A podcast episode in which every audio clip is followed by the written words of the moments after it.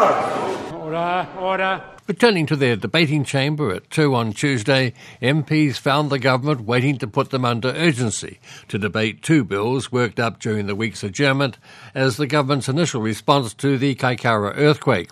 Wasting no time, the go to earthquake response minister in John Key's cabinet rose to present both bills straight after question time. The Honourable Gerry Brownlee. Mr Speaker, I move that urgency be accorded the introduction, first reading, and referral to Select Committee of the Hurunui Kaikoura Earthquakes Emergency Relief Bill and the introduction and passing through all stages of the Civil Defence Emergency Management Amendment Act 2016 Amendment Bill. Mr Brownlee then explained the purpose of the first bill. Mr Speaker, the two bills uh, can be described first uh, as a bill that will make legal some of the things that particularly the rural community have had to do, uh, either to get themselves out of their farm properties or perhaps to put uh, water back on for their stock. Uh, or to uh, re erect sheds or any other of the things that are necessary to keep a farming operation going uh, all sir, generally with the welfare of the animals concerned uh, to the fore. Mr Brownlee then turned to the second bill. Mr Speaker, the uh, Civil Defence Emergency Management Amendment Act 2016 was passed just four days before this earthquake event. It had in it a commencement date of the 14th of May 2017 for uh, what are called transitional powers and authorities. What this bill does is amend the Act further uh, to bring that date forward, but it doesn't put the same obligation on councils that don't need it at this point. Mr Brownlee then launched the first reading of Bill Number One, which was sent straight to the Local Government and Environment Committee with instructions to report it back by Thursday. The House then, sitting under urgency, completed all stages of Bill Number 2, basically amending its start date before the adjournment at 10 on Tuesday night. Next morning, the Local Government and Environment Committee, chaired by National List MP Scott Simpson, met at 9am, set to go through to 6pm to work through the Hurunui Kaikoura Earthquakes Emergency Relief Bill with officials and various experts. Working into the night, they reported the bill back on time at 2 on Thursday, only to be given another load of homework for the weekend. Another bill for Mr Brownlee, the Hurunui Kaikoura Earthquakes Recovery Bill, which was given a first reading with the agreement of the House, no need for urgency, and sent off to Mr Simpson's committee, this time with instructions that it be back by Tuesday. Mr Speaker, the earthquakes of the 14th of November uh, have left a very indelible mark on communities throughout the upper part of the South Island and in parts of Wellington. And it's uh, impossible to fully understand what might be needed to recover from those events. This week, with unanimous support across the House, we've passed legislation that will significantly help in that earthquake recovery. But that alone is not enough. We know that with such a big earthquake and the subsequent aftershocks, uh, the widespread destruction that comes with that will mean that it could be a considerable time uh, before all of the damage is understood and more importantly, the consequences of that damage is understood in relation to communities' recovery. Mr. Speaker, um, like the Canterbury earthquakes, the true uh, scale of it will take some time to determine. While acknowledging the uncertainty created by earthquakes, Mr. Brownlee donned his civil defence ministerial hat to have himself asked this patsy question by national backbencher Chris Bishop. Uh, how has the 14 November Kaikoura earthquake affected the probability of future earthquakes in New Zealand? Responding with a definite maybe, Mr. Brownlee said GNS Science, the government authority on earthquakes, had observed slow slips between tectonic plates occurring at the same time on both the east and west parts of the lower North Island. And GNS had also said that an aftershock of the 7.8 magnitude of the quake on November the 14th was unlikely but possible. As members of the House will understand, it's not scientifically possible to predict earthquakes. However, this ongoing seismic activity is a reminder to us all that we live in a seismically active country and we should always be prepared for a major earthquake. Supplementary, Mr. Speaker. Supplementary question, Chris Bishop. Oh, thank you, Mr. Speaker. This is a cracker. What steps can New Zealanders take to be better prepared for a disaster? The Honourable Gerry Brownlee. Well, Mr. Speaker, it is a good question, and it's not a laughing matter in these circumstances. While Gerry Brownlee worked through the rubble of uncertainty in the aftermath of the Kaikoura earthquake, the Speaker, David Carter, announced plans for a new building certain to withstand any earthquake, no matter how big. A ministerial office block to be constructed behind Parliament House on the car park. It was immediately dubbed the Parliamentary Palace by the New Zealand First Party, whose deputy leader, Ron Mark, had a question about it for the Prime Minister, John Key, on Tuesday. The House comes to questions for oral answer. Question number one, in the name of Ron Mark. Thank you, Mr. Speaker. My question is to the Prime Minister and asks Does he stand by all his statements, and if so, how? The Right Honourable Prime Minister. Yes, and with fear and trepidation, I'm about to be mauled by the member. Supplementary question, Ron Mark.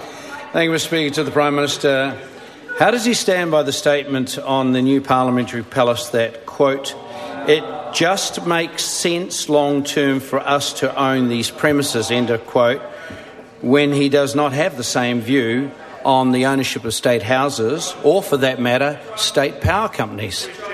The Right Honourable Speaker. Prime Minister. Uh, Mr. Speaker, yes, and I can assure the House that if that member got anywhere near ever being a minister, he'd be the first one round measuring up the carpets, trying to check that it was a big enough office for his ego.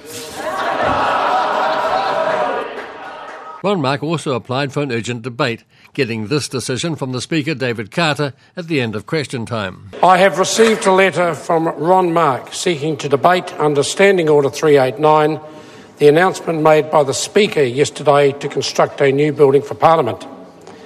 The urgent debate is a way of holding the government accountable for an action for which it is responsible. The Speaker is not part of the government and is not able to take part in the debate as a minister can. I do note that in September 1997, the Speaker granted a similar application for an urgent debate. However, on that occasion, it was in respect of an announcement made by the government and not by the Speaker. The application is therefore declined. Although the Speaker controls Parliament's grounds and has some powers similar to a minister's, he can't be questioned in the House, although that didn't deter the New Zealand First Party's Dennis O'Rourke the next day. Mr. Speaker, in relation to your decision yesterday to decline an urgent debate under Standing Order 389, in relation to your recent announcement of a new parliamentary building, can you confirm for members that you have received formal Cabinet approval to fund it? Which earned Mr O'Rourke an old fashioned bum's rush. That's not a matter for the House, uh, for the order of the House at all. If the member wants to come and see me later on that matter, I'm happy to discuss it. I ruled on the urgent debate yesterday, and that matter is now closed. Not as far as New Zealand First was concerned, their deputy leader was back with this request on Thursday. Point of order. Point of order, Ron Mark. Thank you, Mr. Speaker. Sir, I wish to raise an important constitutional point of order, and I do ask that you not necessarily give, give a view now, but you deliberate on this over the weekend and advise us of your view. Order, order. The next sitting order. day. The, uh, the point of order will be heard in silence. Thank you, sir. This relates to the application of the Public Finance Act 1989, where, and I quote, it says, The appropriation minister, in relation to an appropriation made to an office of Parliament, means the Speaker, end of quote. This appears to contradict your view that you are not a member of the government when you are in respect of vote parliamentary services and especially for the costs involved in a new parliamentary building. I'll give it some very considerable thought over the weekend and come back to the member. New Zealand First also stood alone in opposition to the three treaty settlement bills passed in extra time on Wednesday morning, as Hanea Ahu reports. The three bills up for their third reading were the Ngaruahine Claims Settlement Bill, and Te Atiawa Claims Settlement Bill, and the Taranaki Iwi Claims Settlement Bill. All were in the name of Treaty Settlements Minister Christopher Finlayson, who led off the third reading debate on the Ngaruahine Bill. Over the next few hours, we will see Ngā Ruahine join their whanaunga Te Te Atiawa and Taranaki Iwi in celebrating the third readings of their settlement bills. Bills that seek to address some of the gravest moments in our country's history and which will hopefully pave uh, a way for a positive future for the iwi of Taranaki. To the many people of Ngā Ruahine here in the gallery, uh, I and other members of Parliament have eagerly awaited this important moment and we feel privileged to be here. You and your tipuna have fought for over 170 years to reach this point, so once again I extend my warmest greetings to you all. Treaty Negotiations Minister Christopher Finlayson, launching the third reading debate on the Ngāruahine Claims Settlement Bill, which passed by 108 votes of all parties except New Zealand First, which also voted against Te Atiawa Claims Settlement Bill and the Taranaki Iwi Claims Settlement Bill. The final result announced by Deputy Speaker Chester Borrows. Members, the ayes are 108 and the noes are 12. The motion is agreed to. Taranaki Iwi Claims Settlement Bill, third reading.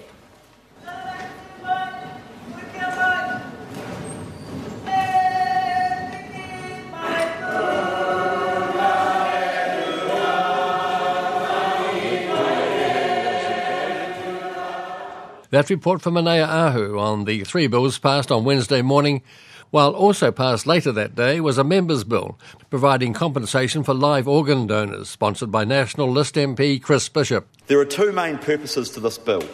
The first is to more fairly compensate altruistic New Zealanders who, through the goodness of their hearts, choose to donate an organ to a friend, a loved one, uh, or even a stranger. It needs to be said clearly for the House, sir.